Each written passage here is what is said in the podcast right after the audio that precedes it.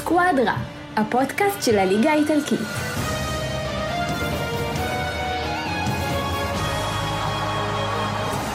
ברוכים הבאים לסקואדרה, פרק מספר 43, אסף אקרמן, שלום שלום. וברכה. אסי ממן, אהלן, חוזר אלינו מ... מהכפור, כמעט מלילה לבן של שידורים, מהבידודים. מהבידודים, משבת עמוסה במשחקים ושערים, פרק סיום העונה, פרק סיכום סיום העונה, פרק שמסכם את, הס... את העונה בלבד. נכון, כי יש אירופה. נכון, הליגה האירופית וה... וליגת אלופות, בתקווה להצלחות איטלקיות אדירות. אגב, אתה אחר כך נגיע לענייני של המיקום וכאלה, ניתן לך את התסריט האופטימלי של הליגה האיטלקית, שלאציו יוצאת בו מאוד מאוד אה, מוקט, נקרא לזה ככה. הנה, צ...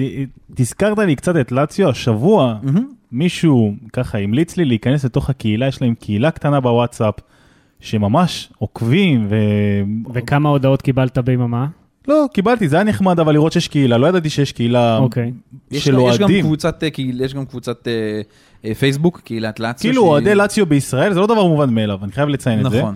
ידעתי שיש אוהדים, לא ידעתי שיש קהילה והתארגנויות, ואתה יודע, והם רצים שם כל מיני מפגשים, נחמד, כאילו... כמה כמה אנשים מדובר? תראה, בקבוצה הזו יש משהו כמו 20, אבל אה, אוקיי. זה, זה לא רע. כי לא רע, בכל זאת, לא רע. לאציו סובלת ממיתוג אז אני יכול אה, להגיד מאוד לך רע. שאם שם יש 20, אני כבר, אני עוד מכיר בארץ עוד אה, אישית מכיר חמישה אנשים, ממש אישית, אישית, כאילו בפרצופים, אנשים שאני מדבר איתם. אה, אחד השכנים שלי פה בבניין הוא אוהד לאציו שרוף, הוא גם איטלקי, גר היה שם וזה. אז אה, במשחקים של לאציו אני אוהב לראות אותו ביחד, כי זה מצחיק לאללה התגובות, זה מזכיר אותי כאוהד, אז אני רואה את המראה פתאום של עצמי, איך אני מגיב במשחקים של מילאן. אבל אה, כן, צ'ירו, בוא נגיד לא, זהו, טוב. לראות, אני אגיד לך מה, העניין הוא טוב לראות שיש קהילה של אוהדים, לא של הקבוצות הפופולריות. אה, טרבלסי, בתוך הרשתות החברתיות אנחנו נחשפים לאוהדים של המון המון קבוצות. זאת אומרת, אני יודע יש- שיש פלורנטינה, יש בפלורנטינה יש קהילה, קודם כל יש אה, בארץ קהילה של כמה איטלקים שכמובן היגרו לכאן, באו, עשו עלייה לכאן, והם אוהדי פיורנטינה אדוקים, יש להם איזה אתר שבערך יש לו חמש כניסות ליום, לא יותר מזה, אבל הם מחזיקים את האתר הזה, באמת. אה, פיורנטינה, תל אביב, משהו כזה, באמת, זה, זה ממש ממש תשוקה חמוד. אמיתית, תשוקה אמיתית. ולי בטוויטר, אתה יודע, על, אה, על סמבדוריה, אני מכיר, יש ארבעה אנשים שכל פעם, סמבדוריה? כל פעם שאני מצייץ לסמבדוריה, אז הם מגיבים לי, ואני, והם אמרו לי גם שהם אוהדים את הקבוצה, אה, גנוע כמה, אבל אני חושב שגם ססוולו אפילו רכשה לעצמה כמה אוהדים אה, בשנים האחרונות שהם עשו כמה הצלחות יפות. אולי כנס לפרופיל שלך בפייסבוק, לא שלך, של ה- של סקואדרה. תעשה איזה סקר. מי מי אוהד מעניין. מה, למה, כמה. בוא ננסה למפות את זה. כמה אוהדים יש לכל קבוצה. קודם כל, רעיון לא רע בכלל. ב', אה, אתה יודע, זה אומר ש... תשמע, אולי יש צריך קהילה, אולי צריך זה- לדבר יותר על לאציו, אולי צריך לדבר יותר על סמדוריה, אולי צריך... אנחנו מדברים, על מדברים, מה שנקרא, על, מדברים. אה, אבל ב- סתם זה שזה מעניין לדעת שיש אוהדים, אתה יודע, שהליגה, יש לה קבוצות שהן כאילו לא פופולריות. סמדוריה, פיורנטינה בישראל, לעומת הפרמייר ליג, לעומת ספרד, זה מגניב. אותי זה מגניב ברור, שיש זה ברור, גם ברור. קהל לדברים אני, האלה. אני נחשף מאוד, מאוד, בגלל שאני באמת חי הרבה רשתות חברתיות, טוויטר, אה, פייסבוק, אז אני מקבל הרבה תגובות מה- מאוהדים של כמה קבוצות באמת, שפתאום וואלה, כן. ויש גם כאלה שנמצאים, שאני בקשר איתם, שנמצאים באיטליה, ישראלים שבאיטליה, שעוקבים אחרינו, שומעים את סקואדרה כאן, כי מחפשים את העברית כן. הרי. והם נמצאים פתאום בעיר, זאת אומרת, אחד נמצא בפיאצ'נזה, אז הוא עוקב אחרי פיאצ'נזה. זאת אומרת, הוא קורא את העיתון המקומי, האצטדיון נמצא במרחק של 500 מטר מהבית שלו, הוא אומר, כן, מדי פעם קופצים לראות אה, בקבוצות בליגות נמוכות, זה נחמד, כשהיה קהל כמובן, והכול. אז זה, זה ממש ממש כיף. כמה- כמה אוהדים יש לאטלנטה עכשיו? זאת השאלה. או... וואו, פוטנציאל, הרבה, פוטנציאל. מאוד, הרבה מאוד אוהדים של קבוצות, נקרא לזה כך, של, של קבוצות שהן לא בתוך איטליה, וחיפשו את מי לאהוד באיטליה, אטלנטה. ויכולים לתפוס את אטלנטה. זה. בכיף תמיד יכולה להיות קבוצה שנייה של כל אחד מאיתנו. טוב, ממש. אנחנו נגיע לדבר עליה בהמשך, אבל נתחיל קצת ככה מ- מהטבלה, לפי המיקומים. איזה מיקומים? אחרי הקורונה? או כאילו רק מהקורונה? לא, לא. כי אם זה ככה, אז מילן ראשונה. מיקום של סיום הטבלה אה. לעונה האזרחית 2020 לפי סדר משחקים. אחר כך אותו. נתעסק. נכון, הוא יודע בדיוק. ונתחיל עם יובנטוס. כן. האם זו האליפות החלשה ביותר של יובנטוס מאז ומעולם? בואו נראה, אפשר לחלק את זה, את התשובה הזאת לכמה. התשובה, אמ, ברמה, מה, קודם כל צריך להגדיר מה זאת חלשה. באמת. תסתכל על, אה, קודם כל, על הפער אה, ממקום ראשון מספרים? לשני. מספרים של שערים וספיגות. בוא נאמר שכרגע אה, בעצם הפער שמסתיים, הפסדים. המספ... הפער שמסתיים, מסתיימת הליגה בעצם הוא פער של נקודה אחת. יובנטוס 83, אינטר 82. אבל ש- שניכם פה, שניכם פה תסכימו איתי שזה פער סופר משקר, אינטר לא הייתה שום פקטור במהלך המלחמה על האליפות עם יובנטוס לאורך כל הדרך. אז כן, יש בזה, בהמשך למה ששאלת, יש תשובה שכנראה שזה באמת אליפות חלשה יותר. כי יובנטוס הייתה הרבה יותר פגיעה במהלך העונה הזאת, שבעה הפסדים היא, היא, היא יותר, עשתה. יותר מ... ויותר יותר, הכי הרבה בטופ שלוש. זאת אומרת, יותר מ- משתי שתי הקבוצות שנמצאות מתחתיה, יותר הפסדים. בדיוק, אבל זה לא רק זה, זה גם כמות ההפסדים הזאת, אם תיקח את שתי העונות אה, של קונטה למשל שהיה, תחבר את שתי העונות של קונטה, תגיע לשבעה הפסדים. אה, אבל יותר מזה, זה עניין של ספיגת השערים של יובה. היא ספגה 43 שערים, זה בי פאר הכי הרבה מכל תשע האליפויות שלהם, אבל בהפרש, ממש כך. גם ההפסדים למי? שים לב. להפסיד בוא לקליארי ב- זה- ב- בוא נגיד לך בוא- בדיוק את בוא- ההפסדים. בוא רק, אה, בוא רק נעשה איזשהו אה, סדר, כי בעיניי, סיום העונה של יובנטוס, אחרי שכבר זכתה באליפות, ההפסדים שהיו שם, אתה יכול להוריד אותם, כי יובנטוס הייתה במובן מסוים, כן, אבל- ב- אבל- ב- אבל- ב- ברמה אחת מעל כל הליגה. אבל ההפסד, היה בסך הכל הפסד אחד שהוא הפסד שהיא כבר אלופה, הפסד לרומא. היה לא, את- אבל היה יודע- מש- היה משחק אבל- אבל ההכתרה. בסוף- בסוף כבר אתה ידעת שהיא הולכת לזכות באליפות. ידעת מבערך מחזור... אה, לא, מרגע שהיא ניצחה את לאציו, במחזורי הסיום, בערך ממקום שאטלנטה איבדה- גובה, ועוד לפני לאציו. שזה של גם- לאפ- גם לאצ- ב-2-2. של לאציו איבדה גובה, אז אתה הבנת. פה בעצם אחרי הפוסט קורונה, נקרא לזה ככה, הבנת שזה לא הולך לאותם מקומות. לאץ, ככה, יובנטוס הפסידה לרומא את המשחק האחרון, הפסידה לקליירי, הפסידה לאודינזה, הפסידה למילאן, הפסידה לוורונה, הפסידה לנפולי, הפסידה ללאציו. הקבוצות האלה. אלה שבעת ההפסדים שלהם. אני יכול לסכם את כל העונה של יובנטוס במשפט אחד. הגברת הזקנה שוב עם הכתר על הראש, אבל עדיין גברת זקנה. זהו, אומרת- יש... אה, לא, הוא אה, מתכוון לגילאים לדעתי, נכון? זאת אומרת, כן, ובין- אתה יודע, אה, גברת זקנה עם כתר, אוקיי, אבל תסתכל העניין, רגע, אבל מבחינת כדורגל, מבחינת יעילות, מבחינת... יובה שיחקה הכי יעיל בליגה, היא זכתה באליפות, אבל זאת הייתה סוג של עוד עונה מבחינתה. יש לה עליונות גדולה על הליגה, רואים את זה גם בהרבה מאוד משחקים, אבל משהו שם לא עבד טוב עם סארי על הדשא. בחיבור, לדעתי, בין סארי ליובנטוס. אז אני לא- לוקח את ההגדרה שלך אולי לגברת זקנה, אני לוקח אותו לגברת לא מתאימה. כי זה באמת, מבחינתי לפחות, הסיפור. יובנטוס הביאה את מאוריציו סארי, אבל לא הביאה את הכלים למאוריציו סארי. כי הוא רוצה לשחק את הסארי בול, או את הדרך שלו, וזה לא הלך. אז נכון, היו כמה שינויים במהלך העונה, כשדיבלה הלך קדימה עם קריסטיאנו רונלדו וברנרדסקי או דגלס קוסטה, בשלישייה הזאת שהוא ויתר על. היגואין. כן, כן, אז, אז הדבר הזה עבד איכשהו. והאמת שגם קוודרדו כמגן ימני לפרקים עבד ברמה ההתקפית לפחות, אבל זה פשוט משהו כבר לא, לא שם. פיאניץ' זה לא זה, אה, למרות כמה, באמת, כמה בישולים יפים שהוא נתן. מטווידי זה ממש לא זה, דאגלס קוסטה חצי זמן פצוע, ברנרדסקי נתן גול אחד ב garbage time. בואו נסתכל על ההגנה שלה. דה ליכט היה לא טוב, לקח לו זמן עד שהוא נכנס לעניינים, והיה מצוין אפילו כשהוא היה במהלך העונה. אה, בונוצ'י לידו לא פגע בשום דבר, קיאליני בכלל לא נספר כי הוא היה פצוע, דנילו במגן ימני זה חור, אלכסנדרו בצד השני זה חור הרבה יותר גדול ממנו. ליובה הייתה בעיה, לא היה לסארי את הכלים. באמת, עד כדי כך למרות אני שאתה מאמין. מדבר מבחינת חומר שחקנים, אתה שומע דיבלה ורונלדו, נכון. ולמרות הכל זה בונוצ'י, ולמרות הכל זה קיאליני, ולמרות הכל זה דליכט שעלה 75 מיליון. אין אבל- בעיה. אבל- לא, דליכט אין לי שום טענה אליו. לא, דליכט עשה דליכט- עונה- הוא צריך- עונה ראשונה טובה בשביל ליגה איטלקית, לקח הוא לו גם קצת בן זמן. 20, הוא. צריך לי- להיכנס לעניינים, תמיד זה קשה לעבור לליגה גדולה בעונה הראשונה שלך, בטח אם אתה בן 20, זה לא פשוט, עזוב.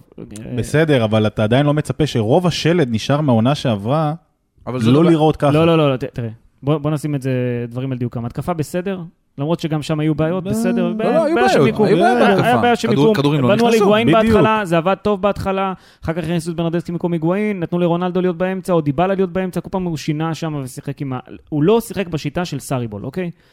עכשיו, לא, לא היו לו את הכלים לזה פשוט. עכשיו, מבחינת החולשה הגדולה ביותר, לדעתי, של יובנטוס, זה קודם כל המגנים, ומעבר לזה, זה המרכז קישור. ששם לא ראית משהו דומיננטי. זאת אומרת, לא ראית איזה מישהו שמנהל את המשחק של יובנטוס, מישהו שמנתב מנתב את הכדורים. אני, אני חושב שכל הזמן היו גם שם חילופים, זאת אומרת, פתאום רמזי נכנס, פתאום בן טנקור ש- ששיחק, והוא, והוא שחקן הוא טוב. לא מצא את השיטה, הוא לא מצא את הדרך. אני אומר שוב, לא, לא, לדעתי פשוט לא היה לו את השחקנים האלה. אמ, אבל עכשיו מגיע מבחן עוד יותר גדול. אתה בפיגור 1-0 נגד ליון, ליגת אלופות. זה... וליון לא קבוצה, לאור הוא היכולת מקבל את ליון בהכי טוב שהוא יכול לקבל את ליון. זהו, קבוצה אם- ששיחקה משחק אחד בחמישה חודשים. לדעתי יובה תעבור אותה. אה, היא כנראה. תעבור, אבל לאור הקשיים שהיו לה בליגה מול קבוצות הרבה, הרבה יותר נחותות מליון, אני לא חושב שליון אה, לא, אבל זה משחק, תגיע... אחר, זה משחק אחר, זה רמה אחרת, זה רונלדו מגיע אחר. אבל הם זה, מגיעים זה דיבלה מגיע. מאוד במצב מאוד רע. תראה, אבל הם, מאוד אבל. הם, יש פה חבר'ה ששיחקו, ליון באמת, אתן לך את המשחקים של ליון, זאת אומרת, את הלוח שלה, ככה במהירות הבזק, 0-0 עם פריס סן ג'רמן והפנדלים, ש... שהיא הפסידה שם את אה, גמר גביע הליגה. לפני זה שיחקה ב-22 ביולי עם אה, גנט, ושיחקה עם סלטיק ב-18 ביולי. אה, היה לה גם נגד ריינג'רס וניס. משחקי אולם, משחקי אימון, משחקים שהם... כן, זה לא להתניע, שוטף. זה לא התכלס, וזה לא פתאום להגיע לסופר סופר money time של העונה. שזה כאילו המאני טיים, ליגת אלופות זה הכי, הכי גדול מבחינתה. אה, שם, שם יובל תימדד, לדעתי. אני, שם. אני חושב שוב, וגם אם יובנטוס בוא נגיד עוברת אותה, אז אה, או סיטי או ריאל מדריד, זה השלב הבא. בסדר, היא צריכה להתמודד איתם, זה- לגמרי. זה- זו קבוצה ברמה אני הזאת. לא רואה אותם מתמודדים עם סיטי. עם נגיד, סיטי דווקא, דווקא סיטי אני חושב ריאל. שעוד איכשהו אפשר להתמודד. אה, סיטי לא בגדולתה, מה שנקרא, אה, לא שיובנטוס בגדולתה, כן, אבל אבל... התלות של יובנטוס, לא כן. לא- לא נדמה לך שלאורך כל החצי שנה האחרונה זה כאילו על דיבלה ורונלדו בלבד? תראה, אם בסדר, רונלדו אה, טוב, רונלדו, אז הוא ייתן את השערים, ואם דיבלה טוב, אז זה דיבלה. להוציא את שניהם, אין לך אף אחד אחר. איפה היגואין אני, אני, היה? אני, לא, אני לא מסתכל עליהם, אני אגיד לך למה. כי קודם כל יובנטוס אלופה, ואף אחד לא ייקח את זה ממנה, נכון. וסליחה שאנחנו הורסים את החגיגה, אבל יש כמה נקודות אדומות שדולקות, וזה זה בעיקר תלוי במאמן לדעתי, ובכלים שיש לו, עוד פעם, כמו שאקרמן אמר. אה, וזה, שיש כל- כלים לכדורגל שהוא מצפה שיהיה. בדיוק. זאת אומרת, יכול לבוא מאמן אחר ועם הכלים האלה לעשות דברים מדהימים, אבל בשיטה קצת אחרת.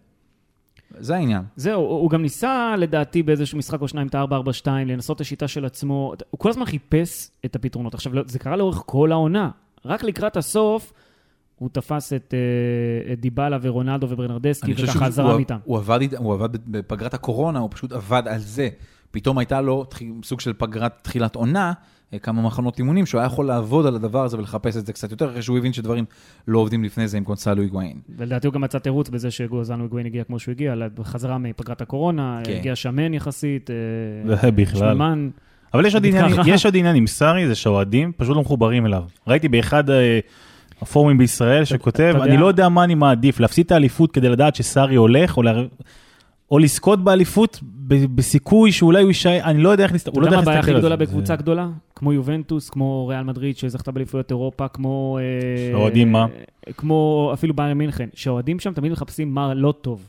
גם כשקבוצה זוכה באליפות, הם יחפשו מה לא טוב. גם כשקבוצה תיקח, תשמע, הם תמיד יחפשו מה לא טוב. אבל עכשיו, זה תראה על בסדר, כי- חשבון מה זה בא, לא, הכדורגל כי הקבוצה לא מייצרת טוב. הצלחה, זה העניין. אבל הקבוצה- גם ההצלחה צריכה- צריכה לבוא בנקודה מסוימת. אתה יודע למי ההגבלה לצורך העניין? מוריניו. הוא יכול להביא לך הצלחה, הוא הביא הצלחה יחסית במנצ'סטר יונייטד. אבל אמרו, זה לא הכדורגל, זה לא מה שאנחנו כי- כי מחפשים. סארי- כי סארי לא פשוט מתאים. רצחו אותו ביציע. סארי חבר'ה, לא מתאים, וידענו את יש- זה עוד מראש. יש, אה, סארי ציפו. תראו, ל- ליובנטוס הביאו את קריסטיאנו רונלדו ב-100 מיליון יורו, והביאו את אה, דליכט, לא בשביל לקחת עוד אליפות בליגה, הם הביאו אותם בשביל ליגת אלופות.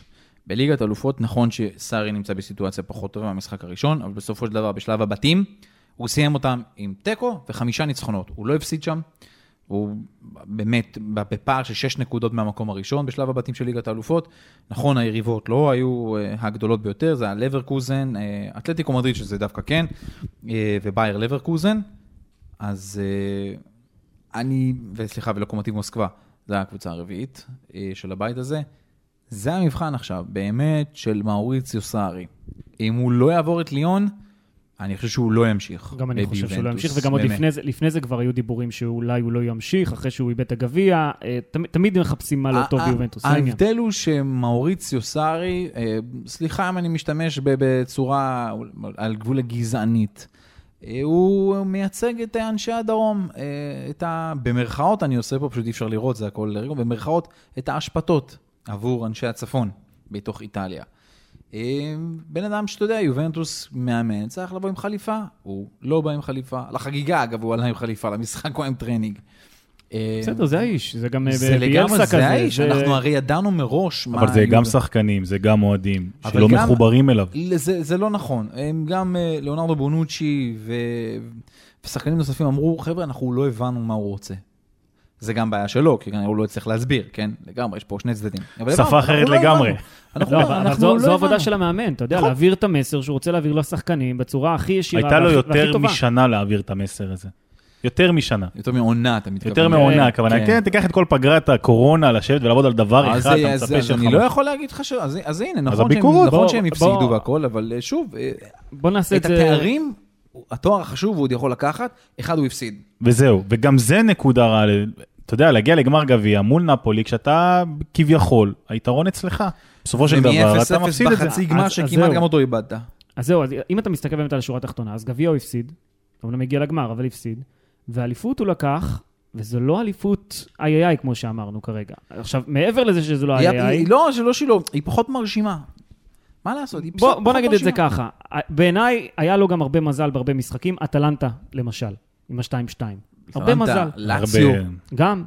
הרבה משחקים היה לו מזל, ויובנטוס בסופו של דבר, בסופו של דבר, בסופו של דבר, אמרת גביע איבדה וזה, שמשחקים בשורה התחתונה, היא מסיימת בפער של נקודה אחת מאינטר, בשורה התחתונה. נקודה אחת מהמקום השני, זה הפער. בעונה שעברה היא לקחה בפער של 11 נקודות. לפני שנתיים פער של 4, לפני כן פער של 14. אז הם היו, לפני שנתיים זה ראש בראש עם ופער- נפולי מטורף. פער של 9, ופער של 17, ועוד 17, ו-9, אפילו באליפות הראשונה שלה בעשור הזה, היה פער של 4 נקודות. אני לא יודע אם זו האליפות הכי פחות מרשימה, אבל זו אליפות קצת, קצת, קצת מדאיגה. בדיוק, זה כאילו שלב לפני שיש איזו קריסה מסוימת בין ה... לא, זה שלב שכבר יש אור אדום של בדיוק. חבר'ה, יש פה כמה חבר'ה שלא מתאימים, או חצי מתאימים. צריך לעשות. החלפה רצינית שם של לא- סגל ושחקנים. בוא נגיד, בוא... זה צריך לא לרענן, צריך לרענן. צריך לרענן, אבל הנה, פיאניץ' הולך, ארתור מגיע, וזה חיזוק נהדר, ארתור. זה גם נהיה לעתיד. כקשר- כקשר 50-50, מגיע לך קוסולבסקי, מגיע מפארמה, אותו רכשו כבר, עוד שחקן שהוא מגיע ליובנטוס. יש התחלה, מדברים על ארקדיוש מיליק שיגיע, לדעתי, אחלה החלפה בשביל אה, בשביל יובנטוס, אחלה. אחלה של שחקן במקומו של גונסלו היגואין, באמת, אחלה של, יכול להיות פגיעה בול שם למקום הזה. יובנטוס אבל תצטרך לראות בהגנה מה היא עושה, זה כן, כי הגנה יש שם, יש, יש מה לעבוד. ואם דיברנו על ליגת אלופות, אז אני חושב שהשחקן המשמעותי ביותר ביובנטוס כרגע זה קריסטיאנו רונלדו עם 52 שערי ליגה בשתי עונות באיטליה. זה לא מעט, וכשנדבר על שתי עונות, זה לאו דווקא אומר שהוא ישחק את כל העונה, כן? זה 52 שערים ב-64 משחקים, זה, זה אחלה, אחלה תפוקה. אבל רונלדו גם הביא הרבה ערך מוסף ליובנטוס העונה, וזו השאלה אם הוא יצליח להביא את זה גם לליגת האלופות. הוא הפך לשחקן יותר מרכזי בעיניי ב- ביובנטוס. בהתחלה הוא לא היה בו את הפנדלים, היה קצת נותן את הרספקט לאחרים, אבל עכשיו הוא שם והוא מחליט והוא קובע. אם אתם זוכרים, זה, שוב, זה התחיל משלושה שחקני התקפה עם היגואין, בסוף רונלדו סיים במרכז. אה, הוא, הוא יותר ויותר משתלט על העניינים בקבוצה הזו. יש שיגידו שזה לא כזה טוב, יש שיגידו שזה טוב, אני לא יודע. אבל רונלדו צריך להוכיח את עצמו בליגת האלופות. שם זה המשחק האמיתי, זה, זה המגרש שלו, זה המפעל שלו. אני, אני, אני, אה, הוא אני צריך מסכים איתך כל. דבר חוץ מדבר אחד, הוא לא צריך להוכיח את עצמו בליגת אלופות, הוא כבר הוכיח. לא, אני אומר, אין אני אומר. בשביל זה הביאו אותו ליובנטוס. נכון, בשביל זה שילמו את אבל המחיר הוא ששילמו. צריך גם כן, כלים. אבל- הוא צריך כלים, ולדעתי אין לו את הכלים האלה. אני חושב ש, שהוא השפיע מאוד בפן הזה כשהוא הוא גם כבש שערים ראשונים ליובנטוס בהרבה מאוד משחקים. זאת אומרת, הוא זה שפרץ את הבונקרים, מה שנקרא, עם ההפצצות שלו.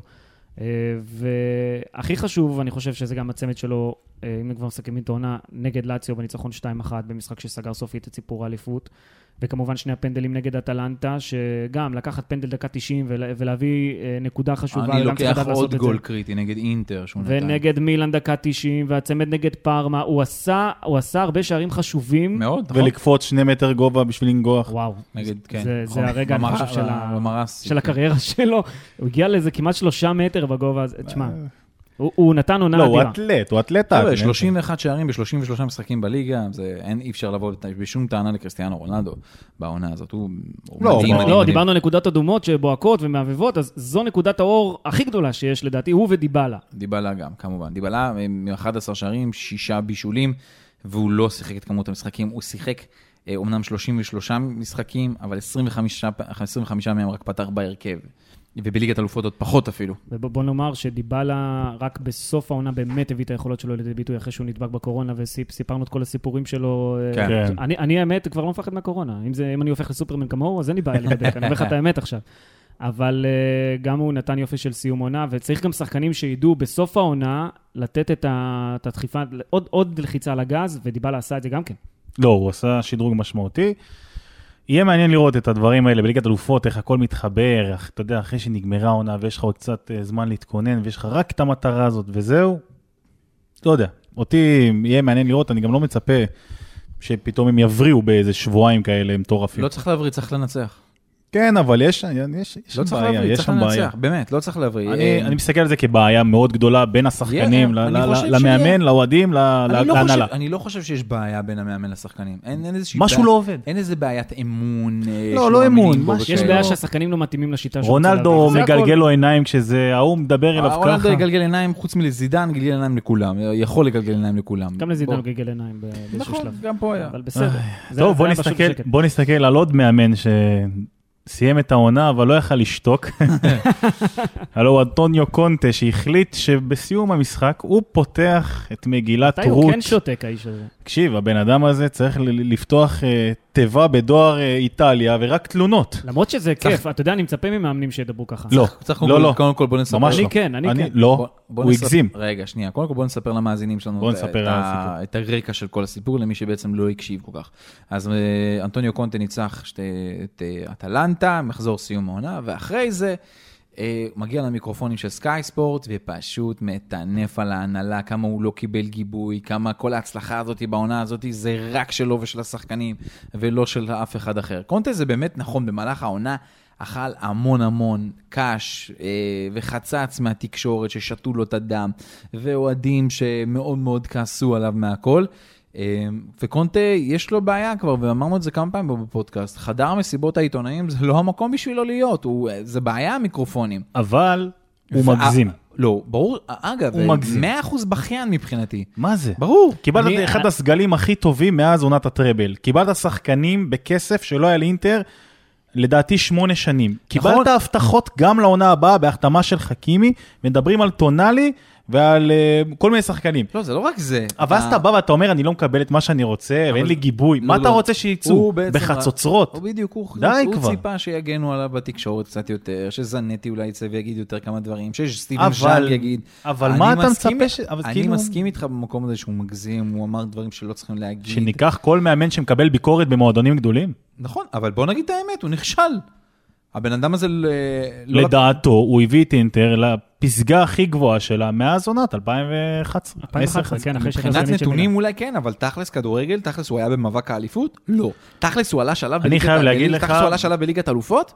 לא, לא, כישלון. אבל הוא. עדיין סיים. מקום שני. בסדר, אז... במקום לסיים מקום רביעי, מחזור אחרון. אז אני אשאל אותך, בתור אוהד אינטר, ששברתם את שיא ההעברות שלכם, כמו רומולו לוקאקו, שאלכסיס סנצ'ז אה, בסוף, נותן סוף עונה נהדרת, אגב, סוגרו לו מספרים, יש לו שמונה בישולים, אני לא טועה לסנצ'ז, זה מספר מדהים לעומת הדקות שהוא שיחק, שהביאו לו כל מה שהוא רק רוצה, כמו שאתה רק אמרת, ואני אומר יותר, זה לא רק הלוקאקו, האריקסן אה, שהגיעו, וסנצ'ז, זה גם יותר מזה, הגיע ויקטור מוזס, שזה היה אחלה, והגיע לו... אשלי אה, יאנג. אשלי יאנג, שנתן עבודה מדהימה, באמת, כן. זה פגיעה בול אשלי יאנג. ממש ככה, תשמע, ארבעה בישולים, ארבעה שערים, לעומת הדקות שהוא היה על המגרש, זה, זה באמת מצוין עבור השחקן האנגלי הזה. אז, אז מה שהוא עשה שם, זה כאילו איפשהו לירוק לתוך הבאר. כאילו, זה מה אתה מצפה? זה הכי לירוק לתוך הבאר, אבל אם אני כעיתונאי, אוקיי, מה- מה- מהצד שלי, לא, או אחלה, כאוהד, ברור. אפילו כאוהד, אוקיי? צחקתי היום בבוקר שקראתי את זה וראיתי את זה. אני נהנה. מזה, זה שואו. זה חלק מהעניין, זה חלק מהעניין. אם לא, אוהד לא, אם לא, אוהד לא, של קבוצה... אבל לסמן מה- עם האצבע אפס, אתה יודע, אבל זה אפס- חלק, זה זה אקט שהוא למה? חלק מה- מההצגה. לא, אבל אתה לפני, אבל. אסי, אם העונה הייתה נגמרת לגמרי, אה, אבל הוא לא, יש לך ליגה אירופית ביום רביעי, נדמה לי. מה זה לא ליגה אירופית בשביל... לא? זה. כן משהו, זה כן. משהו. זה כן משהו, כי בוא נתחיל מזה שזה... תראה, תיאורטית אתה יכול לזכות. זה משחק אחד, יש לך עכשיו ברור חטאפה, שאתה יכול לזכות, עניינים, ההגרלה. שלך די נוחה. לא, אני מדבר תיאורטית, עזוב רגע בלנתח את זה לעומקם של דברים. תסתכל מה קונטה עושה, כמה ימים לפני ליגה אירופית, קודם כל מה אתה עושה? דבר שני, אתה מקבל 11 מיליון אירו בעונה, אתה קיבלת את הכלים הכי טובים לאינטר, לא מדבר על יובנטוס ולא מדבר על כלום.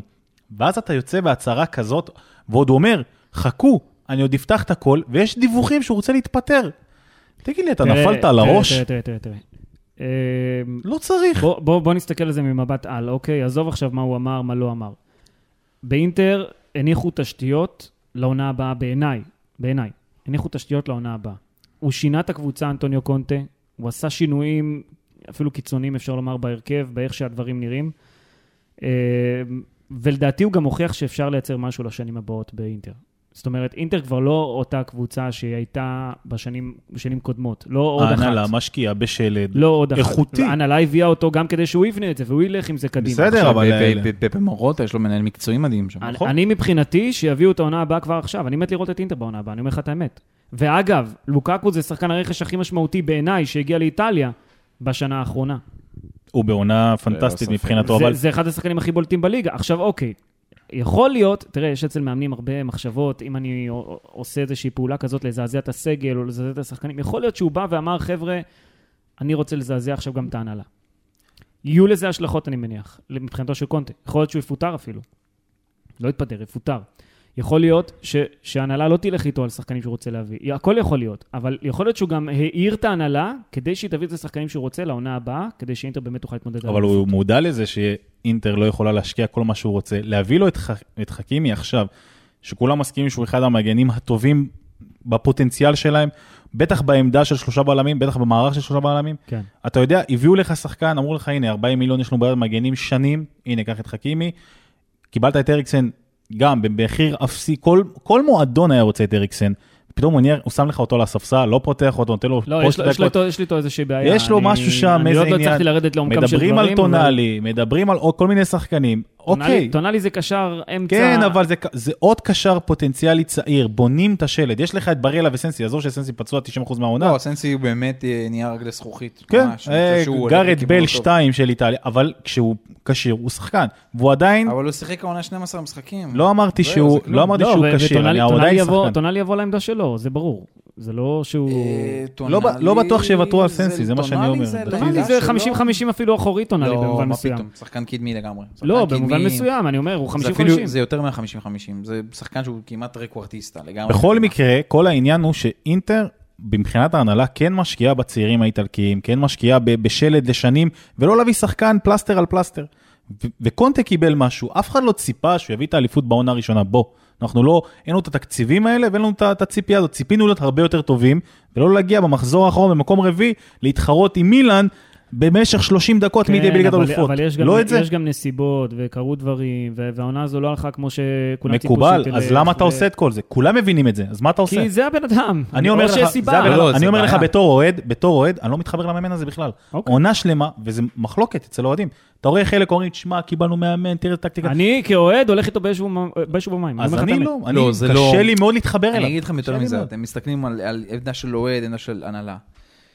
הבעיה היא של אנטוניו קונטה, שכשהוא עושה את הדברים האלה, לדעתי זה עניין של מה הוא משדר לשחקנים שלו, שמה. למרות שהוא חיבק אותם ברעיון הזה, הוא אמר, זה הישג שלי ושל השחקנים, זהו. אבל אתה יוצר מהומה. אתה עכשיו יוצר ונותן לתקשורת את כל הלגיטימציה לכתוב על זה שהולכים לפטר אותך ועושים את זה, וכשאין יציבות במקום הזה, זה משפיע על שחקנים. זה משפיע כשהשחקן יודע שהמאמן שלו הולך לעוף, הוא משקיע פחות. מה לעשות? להפך, להפך. אני רואה דווקא את זה הפוך. שחקן שרואה את המאמן שלו נלחם בהנהלה, אומר בואנה, זה גבר, זה מאמן, אני אלך איתו, אני, אבל כדאי לי. השאלה אם אתה מסכים איתו. זה- אני לא חושב זה- ש... אני לא חושב ששחקנים שוב, מסכימים אי איתו. אפשר, אי אפשר להיות באמצע, זה או שאתה אוהב את זה או שאתה שונא את זה. זה בדיוק העניין. גם אצל האוהדים, גם אצל השחקנים, אבל גם אם אצל אתה ההנהלה. במקום שאתה שונא את זה ואתה רומולו לוקאקו, אז זה בעיה. אני חושב שלוקקו דווקא עם קונטה ב-100%. וב- הוא אמר, הוא תמיד- הוא תמיד אמר על קונטה שהוא אחד המאמנים הטובים בעולם, הוא הגיע. לאינטר בגללו, זה נכון. אמ, לא אהבתי את זה, בטוח שאוהדים של אינטר לא אוהבים את זה, לא, אבל אה, אני מחכה למוצא פיו של סטיבן ז'אנק, ואגב, יכול להיות שסטיבן ז'אנק לא יגיד כלום. פשוט לא הוא יגידו כלום. הוא יחכה.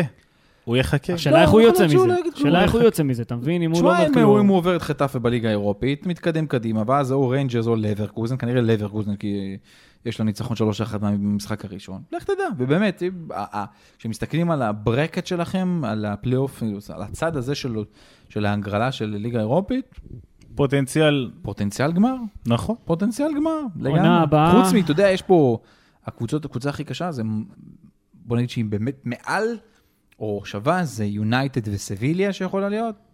לך תדע איך זה ייגמר. אני חושב שבעונה הבאה אנחנו נראה באמת מה קונטה שווה. דיברנו מקודם על האליפות של יובנטוס. קונטה עם אינטר לא פספס אליפות. דמיין לך שהוא מנצח את בולוניה, לוקח נקודות נגד ססוולו. בסדר, גם אם נכון? לאציו... לא, לא, לא, לא, לא, אני מדבר איתך על. סיטואציה שעל מה הפסדת, אני לא מדבר איתך על עונה, וזה- תסתכל על משחקים, שאתה רואה איך איבדת את הנקודות, אתה אומר, אם בסוף זה נגמר על נקודה, אתה יודע מה, שלוש נקודות, נניח שזה היה הפער, אם, אם, היה, אם היה בקבוצה קצת יותר כדורגל חיובי, אם היה קצת יותר passion, לא יודע איך לקרוא לזה. זה חיבור גם. לא, אני חושב שזה זה- איפשהו, הבעיה שלכם הייתה איפשהו חוסר ריכוז ב- ב- ב- במשחקים ספציפיים באמת, כמו שאתה אומר, ש- שאיבדתם את זה, את ה-0-0 עם פיורנטינה, אה, את הרומא 2-2, שכבר היה שם תוצאה שהיא קצת להפסיד יותר לבולוניה. ההפסד לבולוניה, נכון, בתחילת יולי, ה-2-1 הזה, אבל משהו שם ש- שבדיוק כבר לא עבד. ותשמע, לצד התוצאות האלה, זה 4-0 על ספא, זה 3-0 על גנואה, זה 2-0 על נפולי, עוד 2-0 בסדר, על זה אטלנטה. 6-0 על אה, ברשה. היו פה, היו פה תצוגות. לא, אין ספק. יש, בקונטה, יש את העניין הזה, שמצד אחד היית רואה כדורגל כמו נגד ברצלונה בקמפנו, או נגד אה, דורטמונד, ואתה אומר, תשמע, איזה כדורגל מדהים, וזהו, מחצית שנייה, אתה, אתה לא יודע מה אתה מקבל. אתה מפסיד, אתה לא יודע להתנהל. זה, זה אולי גם תלוי במאמן באמת, אתה יודע, אם המאמן ככה עובד לפי קריזות, אז אה, מחצית, הגיוני מחצית. שהקבוצה שלו במחצית השנייה פתאום תיעלם. שוב, אני חושב. שה...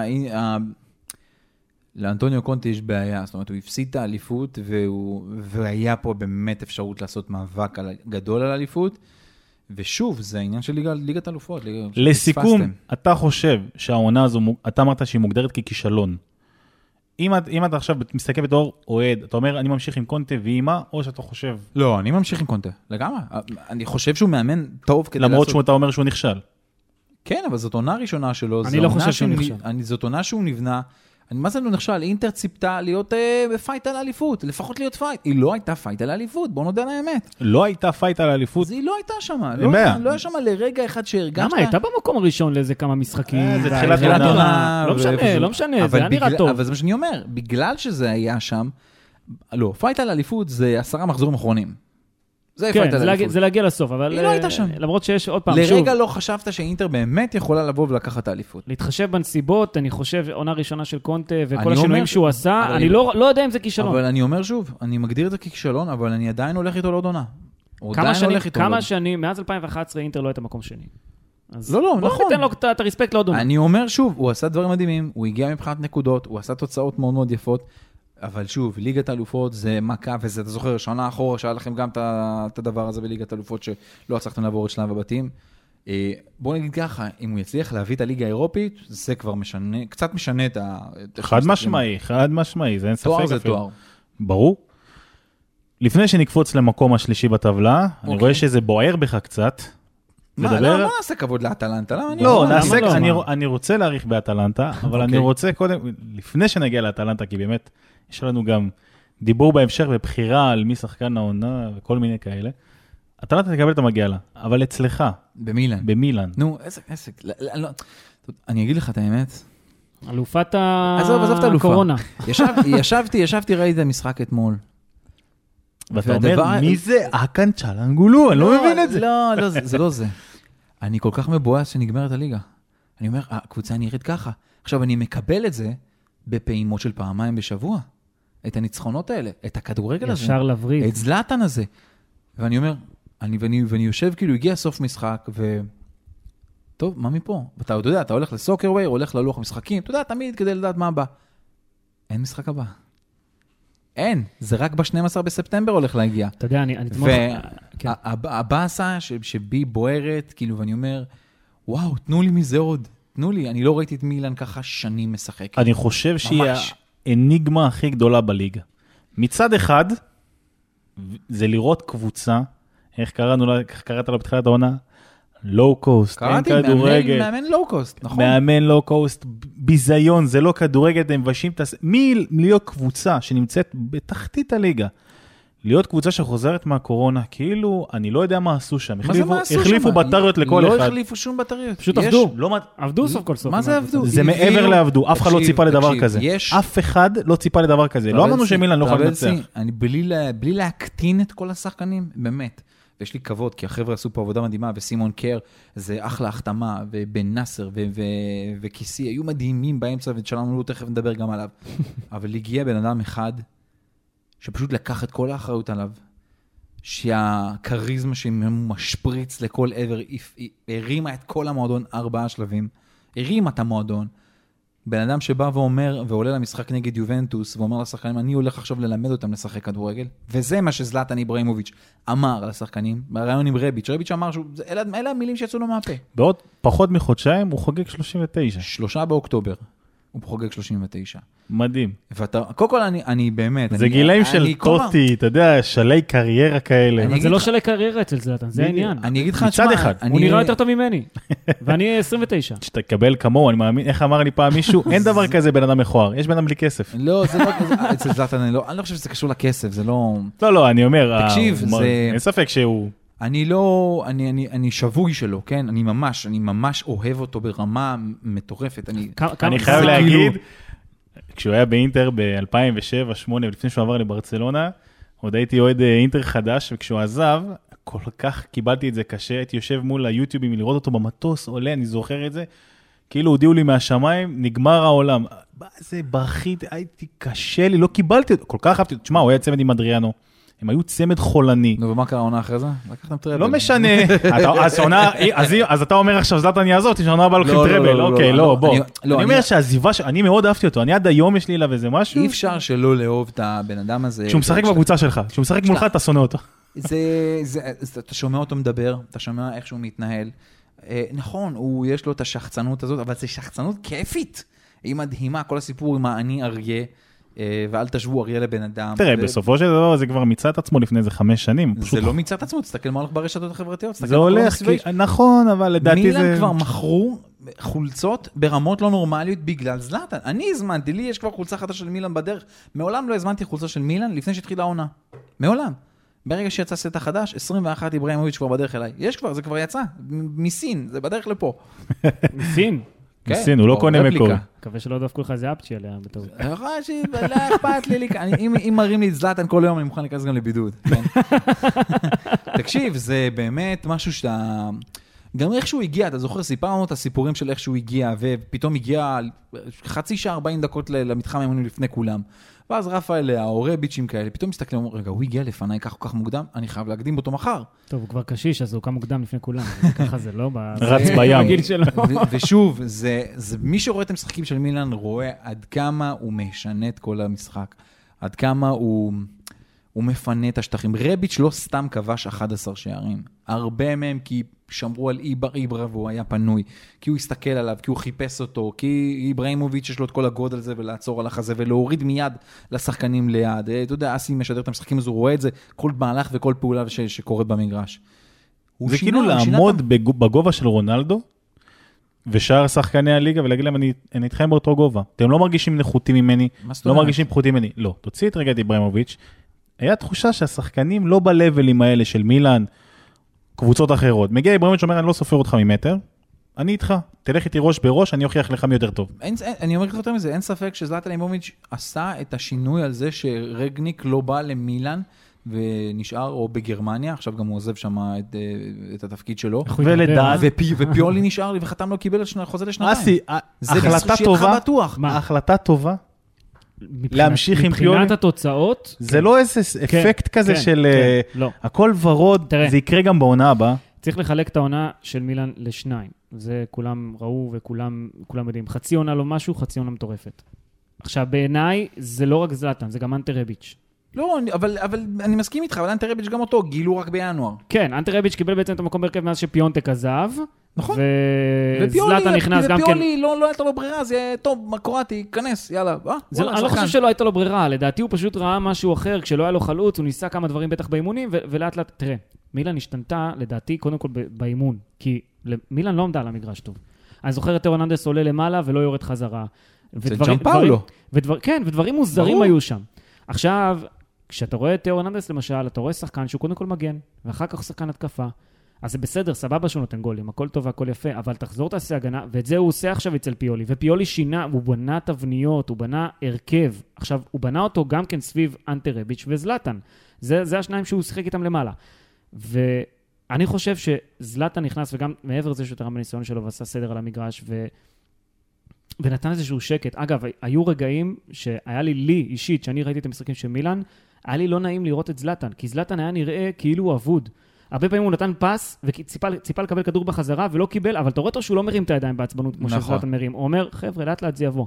אבל זלאטן ידע באמת לכוון את הקבוצה הזו, וזה גם עבודה של מאמן, ולכן אני לא, לא, חושב... אני לא מוריד מפיולי, ברור. אני, לכן אני זה- חושב שפיולי, בסופו של דבר, מגיע לו לקבל את המקום שלו בעונה הבאה. אגב, תוך כדי שידור, אה, אה, אקרמן ככה עדכן אותי שיש דיווחים שפיולי בסוף אה, אה, נשאר כמאמן, וזלאטן היה עמום אחר כך, ראיתי ב... לא, כי זלאטן ראיינו אותו בסוף משחק ועוד לא ידעו את זה רשמי, כי הוציאו את זה רק אחר כך, ממש בחדר העיתונאים, הוציאו את זה. לקח כמה דקות אחרי זה, זלאטן לא ידע את זה, אבל... אבל דקה, גם- דקה, בראיון- 70, אבל דקה בראיון- 70 כל אוהדי מילאן שישבו בבית כבר ידעו מזה. כן. כי, כי הכל, הכל, הכל, הכל כבר יצא כאילו שזה, תקשורת. זה עוד לא היה רשמי, זה כמעט רשמי. רשתות חברתיות, כן. אבל, אבל תשמע, בוא נעשה רגע את ה... נעשה את ההפרדה שוב. תחילת עונה מילאן זוועה, אוקיי? נכון, ואז פיולי, פיולי, פיולי הגיע, ולקח לו קצת זמן להיכנס אחרי ההריסות של ג'אם פאולו. וסוף עונה, ניצחון על יובה, ניצחון על לאציו, ניצחון ובסוף, על רומא. ובסוף, הכל קרה בעצם מאמצע העונה. השאלה, איך אתה מביא את מה שהיה בסוף העונה לעונה הבאה. בניגוד למה שאנשים חושבים, אני חושב שלמילן יש בסיס די טוב. די טוב, הוא לא, צריך חיזוקים. יש שם שחקנים, לא רעים לבנות בכלל. עליו ואפשר לשדרג אותו לעונה הבאה, שחקנים עם לא רעים זלאטן. ועם פיולי. יש, אה, מילאן צריכה אה, מגן ימני טוב, אה, יכולה להשתדרג בעוד איזה קשר קיצוני ימני טוב, להביא אותו, וזה... שאלת השאלות, מאיפה. הכסף? לא, יש כסף. שוב, זה לא, זה לא יבוא, זה לא, בא- זה. לא, זה לא שעכשיו אפשר להחתים את קווין דה בריין, זה לא, זה לא השחקנים האלה. אבל מילאן, זה- מילאן השוב- צריך לעשות את הקפיצת מדרגה הזאת מהליגה הקפיצה- האירופית לליגת אלופות. נכון. אבל זה מילאן לא של- קרה מילאן גם העונה. מילאן של, של, של היכולת הזאת היא לא מילאן של ארבע הראשונות? לא יודע, תסתכל על אטלנטה, לאציו, יובה ואינטר ותגיד לי איפה אתה שם אתה אותה. לוקח את ה-12 משחקים אומר לך האחרונים שוב, מאז הקורונה. לא, אל תיקח את זה, תיקח את זה מבחינת חומר לא? שחקנים, מאמן, כי אבל זה לדור עונה. תיקח אני את העשרה משחקים שלי בתחילת העונה, אני אז- אלוף, אבל זה לא עובד אתה יודע ככה. מה, בוא נעשה את זה ככה. האם אם- יכולה להיות בליגת אלופות בעונה הבאה? רגע, חבר'ה, בואו נדבר אחד-אחד, המאזינים לא ישמעו. לפי חומר שחקנים, מילאן לא top 5, לדעתי אפילו. דעתך, דעתך אובייקטיבית. אני... נפולי אני- לפניה, תסכים איתי, בחוזק של הסגל? אמ, אחרי 81 מיליון אירו. כן, היא- שוב, מנפולי לפני, לדעתי נפולי צריכה להיות בין ארבע הראשונות. נפולי אכזבת. העונה קל, לפני שאנחנו מגיעים לסיכומים. קל, אכזבת אה, העונה. חצי כוח בגלל הגביע שלהם, ולך תדע, אולי בעזרת השם ביום שישי גם תעבור את ברצלונה, אז בכלל זה יהיה... שבת, סליחה. אז אולי אני אחזור- ברצלונה. אולי אני אחזור בי עד אז. שמע, בוא נגיד את האמת, אם הם מגיעים לרבע גמר ליגת אנחנו מדברים על העונה הסדירה, לא על האירופית. כן. תראה, מילאן, הסגל שלה הוא לא מהחזקים שיש, בוא נגיד, זה מבין אה, ששת הראשונות של, של הליגה. אה, צריך, צריך לחזק שם עוד כמה דברים, כן. אגב, אבל יש לא מעט שחקנים שעוד יגדלו בעוד שנה. רפאל לאהו, פתאום כבר יהיה שנה שנייה בליגה שלנו. אנטר רביץ' יהיה לא שנה שנייה, כי הוא כבר מכיר את הליגה, אבל שנה שנייה במילאן. ותאו הרננדז, עוד עונה אחת במילאן מגיע ו... וגדל עצמו וצ'לנו לו, הקאן שלנו לו ארדואן? המכונה ארדואן. יישאר לדעתך? כן, לדעתי הוא יישאר פיולי בונה סביבו, כן. אמ, לא, מבחינתך. אני, אני לא אוהב אותו, זה לא משנה מה, הוא ענק, עזוב, אני לא, אין מה לי... כמעט סיים דאבל דאבל. רגע, תעצור, מטורף, מטורף. תעצור מלדבר בכלל. שמעת מה הוא אמר? אני מצטט. כן. הוא ענק. לא, מה אפשר להגיד? האיש זה הזה... אותו אקרמן שאמר על האיש הזה שהוא כל כך גרוע, שאם אקרמן היה עולה עם סנפירים היה כובש יותר תראה, ממנו. תקשיב טוב, הוא מבחינתי, אמרתי כבר, הוא מבחינתי סימל מילאן אה, בינונית וחלשה והתנהגות והכול, ווואלה, כנראה גם הוא נדבק בחיידק האיבראימוביץ'. והשתדרג, וסוף סוף מראה את מה שציפו ממנו שייראה ככה. אז אני מאוד מקווה שהוא פשוט ימשיך ביכולת הזאת, זה הכל. אני חושב שאם האקה נראה כמו שהוא נראה, מגיע לפיולי חוזה. כן, נכון, נכון, מסכים איתך. אבל עוד פעם, אני לא חוזר על השאלה, האם הישארותו של פיולי ועם הסגל הזה, פלוס שדרוג פה שניים, זה מה שישדרג את מילאן לליגת אלופות? מה זה, אתה מזלזל פה בשדרוג אני לא מזלזל. פה שתיים. לא, אני לא שדרוג מז- פה שניים זה להביא מגן ימני לא, חזק, לא, לא. זה להביא עוד קיצוני ימני חזק. אקרמן, אני לא מזלזל, אבל אתה צריך להבין שכולן משתדרגות וכולן לא מביאות נכון, שחקנים. לא תמיד כולן, כי... תיקח- כי- תיקח לא את- כולן משתדרגות, אל נפולי, אתה יודע, הביאה שחקן, הביאה זה, אבל הנה, זה לא תמיד עובד הדברים. האלה. לא, זה דבר- לא תמיד עובד, לא יכול אבל... להבטיח לך. חד משמעי שזה לא מבטיח לך כלום. אנחנו רואים את זה. אבל אם אתה לוקח קבוצה מול קבוצה, האם זה החומר, האם זה השדרוג, האם זה המהלך הנכון, שיקפיץ אותך? זה מה שאני שוב, שואל. אתה רק אם תביא פגיעות בול. אין מה לעשות, מילן לא יכולה לשים 100 מיליון יורו עכשיו על שחקן. זה לא... לא על שחקן אחד, אבל יכולה לשים על שניים, שלושה. היא לא יכולה לשים את ה-100 מיליון, אלא אם כן היא תמכור. לא יכולה, אין, פייר פליי. היא יכולה לשים עד לדעתי, היה 70, וגם אז היא תצטרך לי לשחקנים יעזרו. אז אולי מאמן יעזור. טוב יותר, לא כמו. שרצו. לא, זה אם- כסף. לא, אני אומר מלבד כסף, אם המאמן טוב יותר, שיודע לעבוד עם חומר שחקנים שהוא לא תמיד הכי נוצץ, אבל הנה, המאמן מראה לנו שהוא יודע. אז אתה חושב, זה מה שאני שואל, אתה חושב שפיולי זה מה שיביא אותך לליגת אלופות? כי אני זוכר אותו גם באינטר, לא איי איי. נכון, גרוע, מה זה לא היה? לא, היו לו דברים טובים, לא איי איי. בסופו של דבר זה לא איי איי. אני- ספלטי, לא היה, בסופו של דבר עושים top 4, שזה היה נחמד, והוא הביא אותך לליגת אלופות אני אחרי הרבה זמן. אני אני- אני אומר לך שוב, אני חושב שמגיע לו את ההזדמנות להוכיח ואולי להשתדרג גם- גם כמאמן, ללמוד דברים חדשים כמאמן, להתפתח כמאמן. אני חושב. שההבדל בינו לבין ספלטי ואלגרי, שהם היו, שהם היו ועדיין, לדעתי, יחסית מקובעים לגבי השיטות שלהם, וגם סארי, אגב, יחסית, יחסית מקובע, ופיולי מאוד מאוד... אה, מגוון. מאוד מגוון וגמיש ברעיונות שלו, אני חושב, וזה טוב למילן. כי מילן לא, עדיין, עדיין, עדיין, למרות הכל, לא גיבשה איזשהו הרכב שאתה אומר, אוקיי, הם משחקים במערך הזה, וזהו. לא, אני- יש הרכב כבר, בוא, אני יכול לתת לך כן, אבל, לצייר לך אבל, אותו אבל מאוד בקלות. הבאה- לעונה הבאה הוא יכול להשתנות? יכול הוא להשתנות. צריך להשתדרג בשתי, בשתי עמדות לדעתי, וזהו, אין לי שום בעיה עם קייר ורומניולי ודונרומה ותאו, ובצד השני צריך מישהו להתחזק, אם זה לא קלבריה.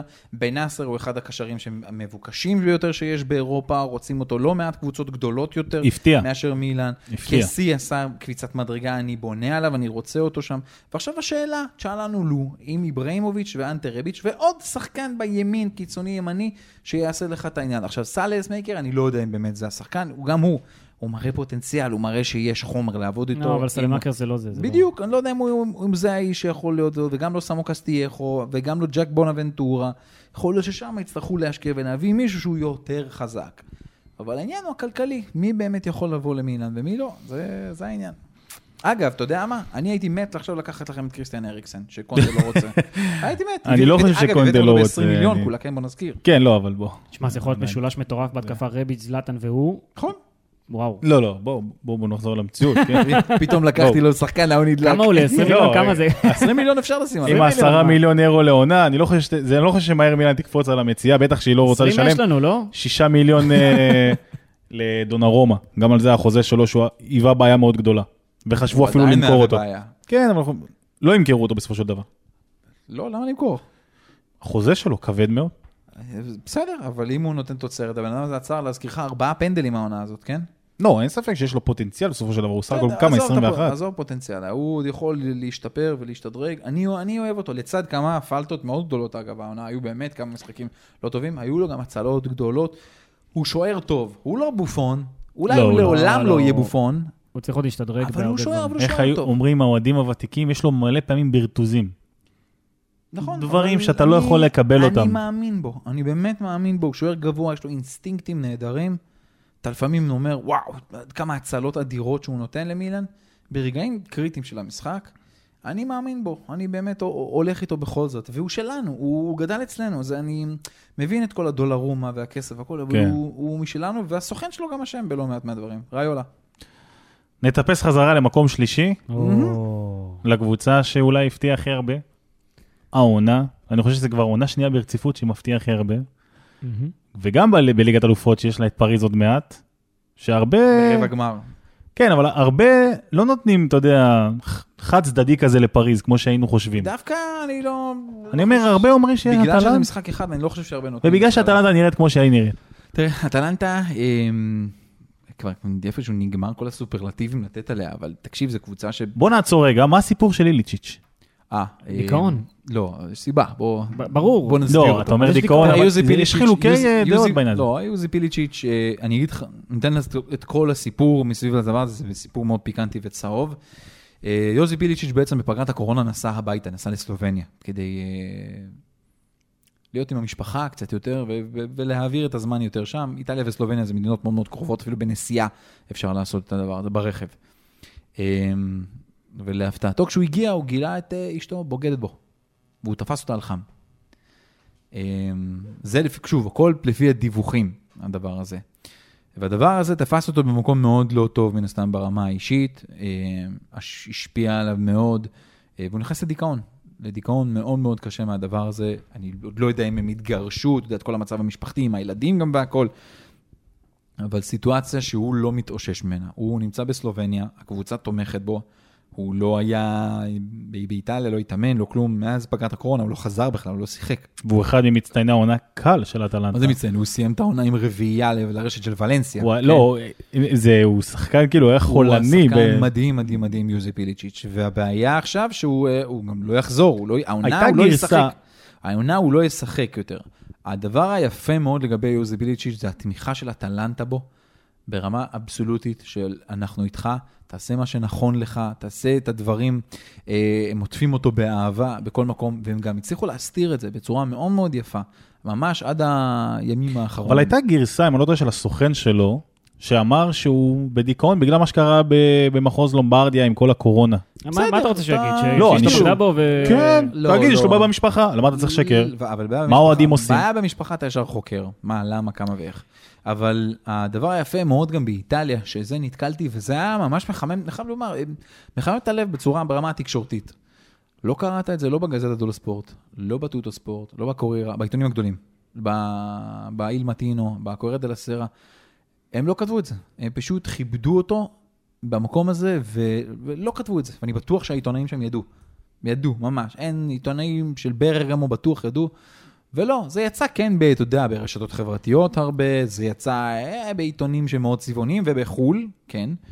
אבל כיבדו אותו, וזה היה דבר מאוד מאוד אה, מחמם את הלב, צריך לומר. בוא, לא נשכח שהבן אדם גם סבל מדיכאון קליני, גם עם דוד כן. אסטורי, שהיה חבר טוב שלו, נכון. ועוד כמה סיפורים עם פציעה שהייתה לו בצוואר בזמנו, שהיה בטוח שהוא הולך למות. הוא, יש לו... יש יש היסטוריה. לו בעיה, יש לו בעיה בקטע הזה, בקטע הנפשי.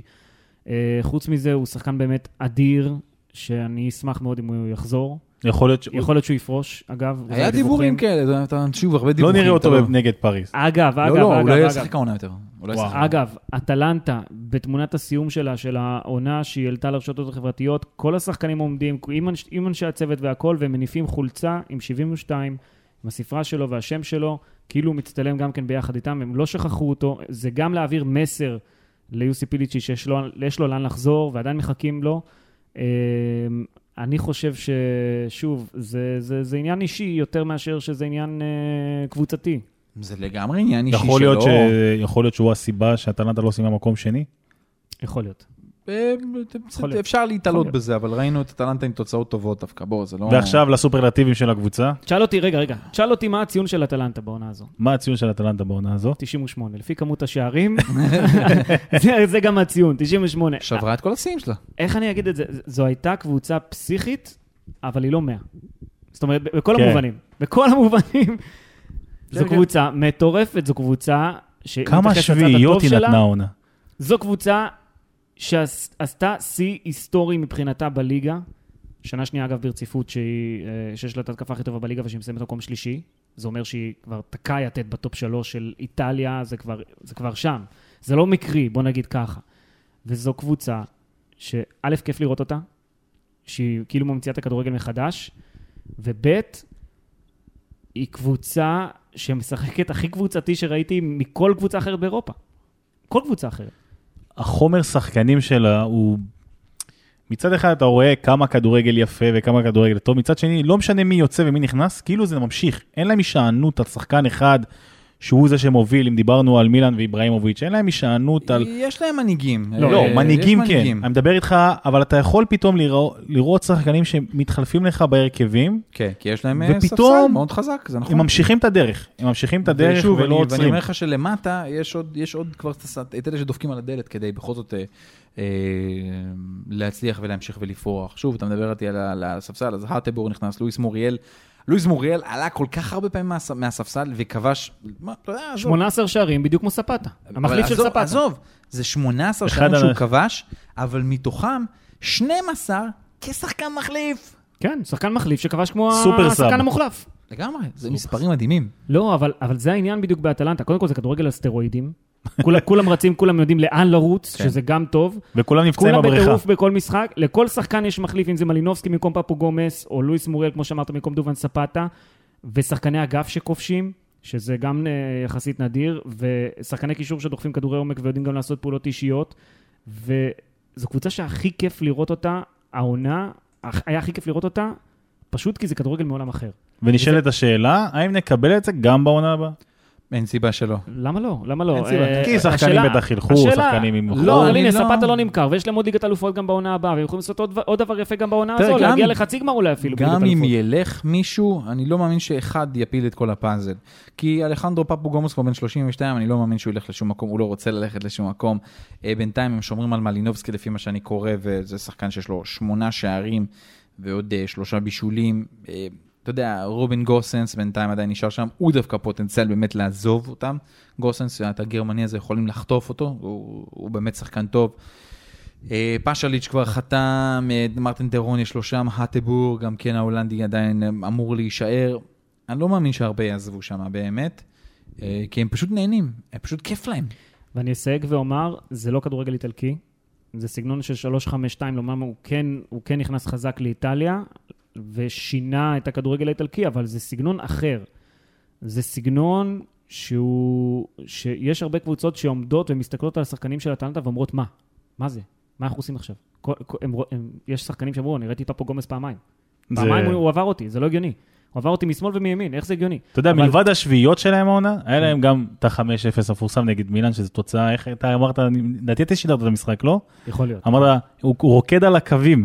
כן, גספריני רקד על הקווים. גספריני רוקד על הקווים. רקד, הוא רקד אורה, מה שזה, אני לא יודע מה רוקדים בגיל הזה, אבל... אה, אבל ואז- האיש הזה, ואז היה לו שישייה לא מזמן, ופתאום זה שביעייה, שביעייה, שביעייה, שישייה. כאילו זה לא לנצח 3-0, 3-0, 3, זה כאילו לתת בבומים. אגב, אתה יודע מה הכי יפה? בלתי נתפס. אתה יודע מה הכי יפה? שיש יש כאלה שאומרים שמנצח אמיתי בתזמורת יכול לצאת באמצע הקונצרט, להקה תמשיך. גספריני לא הורגש באיזשהו שינוי מטורף שהוא עשה בקבוצה שלו, כי כל חילוף זה היה בעמדה בעמדה. זאת אומרת, גם אבל מלינובסקי שנכנס, גנב את ההצגה. צריך לעשות את החילופים בדקות כן, אבל, השונות, אבל אתה, לא. אתה לא מרגיש שאתה מנצח, אתה מבין? אתה לא מרגיש שהוא, שהוא עומד שם והוא מנגן על התזמורת, אבל היה רגע אחד, וזה הרגע הזה עם ה-5-0 על מילאן, שפתאום אתה רואה אותו רוקד. וואלה, נהנה גספריני. ואני חושב, טוב, תכף נגיע לסיכומים, עזוב. תכף נגיע לסיכומים של מי המאמן עונה וזה, אבל אתה כבר יודע את התשובה. נסכם, על- נעבור רק לאימובילה במיל- במילה אחת, ככה ב- ב- בקצר מאוד. יש לי הרבה מילים על אימובילה. אה, בוא, בוא, נ- מה? בבחירות, כי הוא נמצא שם. בבחירות כי הוא נמצא. טוב, אז אתה יודע, הגענו, אנחנו כבר מגיעים תכף לסיום, צריך לבחור... אה, אגב, אז מתנצלים בפני המאזינים שלנו שלא דיברנו, את יודעת, על ענייני תחתית, רומא לא לא הקדשנו לה אפילו מילה, באמת, וללאצ לא יותר מדי. צריך אבל עוד איזה. במהלך העונה נתנו עליהם הרבה, ואנחנו גם נדבר עליהן בכל מה שקשור לרמה האירופית, כי גם לאציו, גם רומא תהיו באירופה. אה, אנחנו מקווים שכמה שיותר גם יסחבו שם. בהמשך, אתה יודע, אחר כך גם, כשיהיו סופית את כל היורדות, גם נאמר אה, על היורדות, אבל בינתיים זאת אה, ברשע וספל. יהיה לנו, יהיה לנו עוד. פרקים עונה, זה לא... בדיוק. אגב, מילה אם אפשר בחיבור בין אטלנטה ללאציו, שאני חושב שלאציו הייתה בנויה כקבוצה בלי עומק, לא כמו אטלנטה אגב, הפוך לגמרי מאטלנטה, בלי יותר מדי מחליפים טובים, טובים, טובים, טובים, ברמה שמישהו יכול להחליף את לואיס אלברטו, מישהו יכול להחליף את שורי מובילה. קייסדו לא כמו לואיס מוריאל, לא משנה מה תעשה. אה, אז זה זה בקיצור, סתרת את כל מה שאמרתי. אמרתי שנדבר על עד פרקים אחרים, אתה דיברת. לא, לא, רק לא. מילה, מילה, מילה. לא, לא, על לאציו אנחנו אני אגיד לך שפה, נקדיש מה שצריך. הדיקטטורה פה נכשלה. אז בסיק- בסיכום הפרק, כן. אה, מצטיין העונה, מאמן העונה ומשחק העונה. בקצר כל אחד, כן? תעשה את זה בקצר. בבקשה, אסי, תתחיל, תן לו את הקטגוריה הראשונה. אה, מצטיין העונה שלך, נדמה לי שכבר רמזת. מצטיין העונה שלי, אה, קריסטיאנו רונלדו בתור שחקן.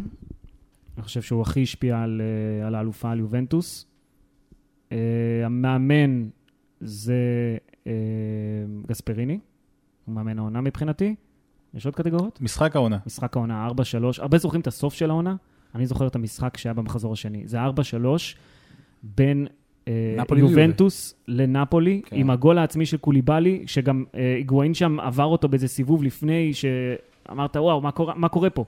זה היה המשחק הכי, הכי משוגע, ומעבר לזה שגם היה קהל, זה היה משחק פשוט מטורף, מעבר לזה מטורף. שהיה קהל, זה נשמע כאילו לפני כל כך הרבה זמן. לא, אבל זה הוסיף לאווירה, זה הוסיף לדרמה, זה מוסיף להכל. אתה ראית את קוליבאלי, נגיד, כובש שער עצמי, דקה 92, ו- וזה שער שגורם להפסד לנפולי, כן.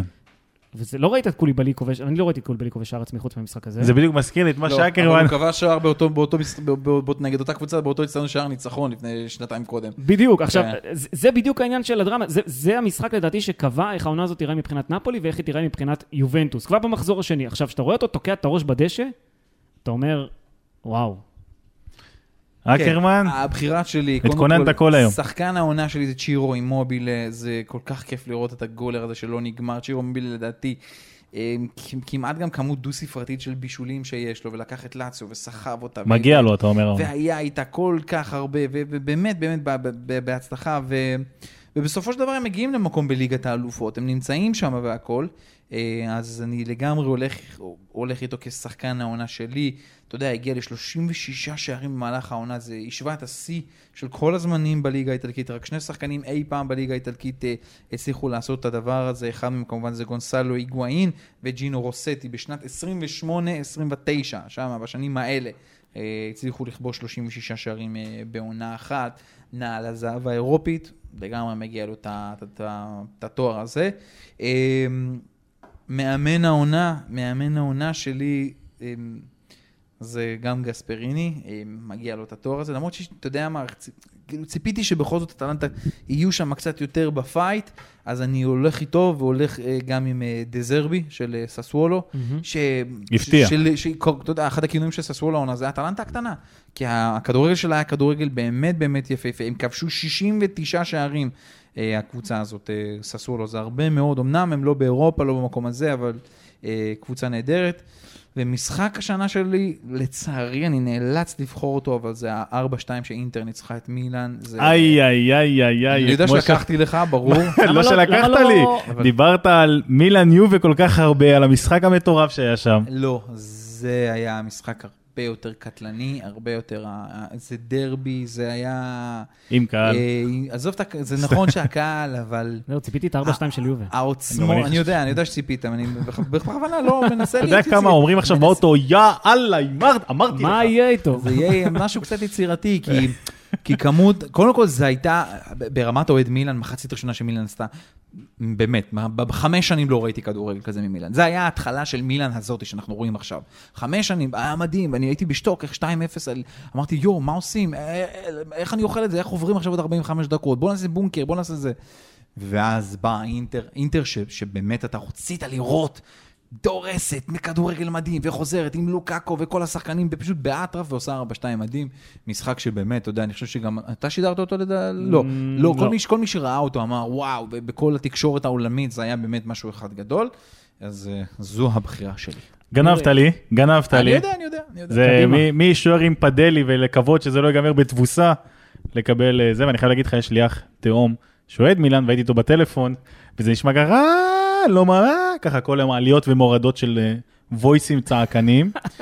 ומאמן העונה, אני גם אקח את גספריני, כי אין מה לעשות, זה באמת, אין, זה, זה, זה חייב להיות מוכרח בתואר כלל גלובלי. מצטיין העונה, ואני קצת לא אובייקטיבי, זה לוקקו. לא, לא, זה בעונה בסדר, לו, אני ראשונה נכון. לתת, ואני לא הכי, אתה יודע, יש לי עליו ביקורת, אבל בעונה ראשונה לתת משחקים כאלה, ו- 23 שערים. ושערים כאלה, והוא הראה יכולות, והכי חשוב, הוא אוהב את הקבוצה. אוהב את הקבוצה, ואת מי- המאמן. ואת המאמן בעיקר. כן. אבל זה מראה שהוא באמת שחקן נשמה, זה הכי חשוב. הוא, הוא בראיונות, אני זוכר את הראיונות הגעה שלו, של אינטר, זה היה ראיונות של, של בחרתי לבוא לפה, לא כברירת מחדל, אני בטוח- בחרתי לבוא לפה, אני, אני רציתי ב- לבוא. זהו, אני בטוח שהיו לו הצעות, והוא החליט והוא אוהב את הקבוצה, ואני אוהב את זה. בתמונה שהוא מנשק את הדגל שם, אתה זאת- אחרי שער עם בקרן, החולצה, כן, כן. אה, זה בטח, כן. תמונת העונה. ועם הדברים האלה אנחנו מסיימים את פרק מספר 43 של סקוואדרה, סיכום סיום העונה, אבל הסדירה עוד לא האירופית. אנחנו נדבר עוד על הקבוצה. נדבר, נדבר, ניתן לכל אחד מה שמגיע לו. תודה רבה, אסף אקרמן. תמיד כיף. תודה רבה, אסי ממן. תודה, תודה. ניפגש בפרק הבא.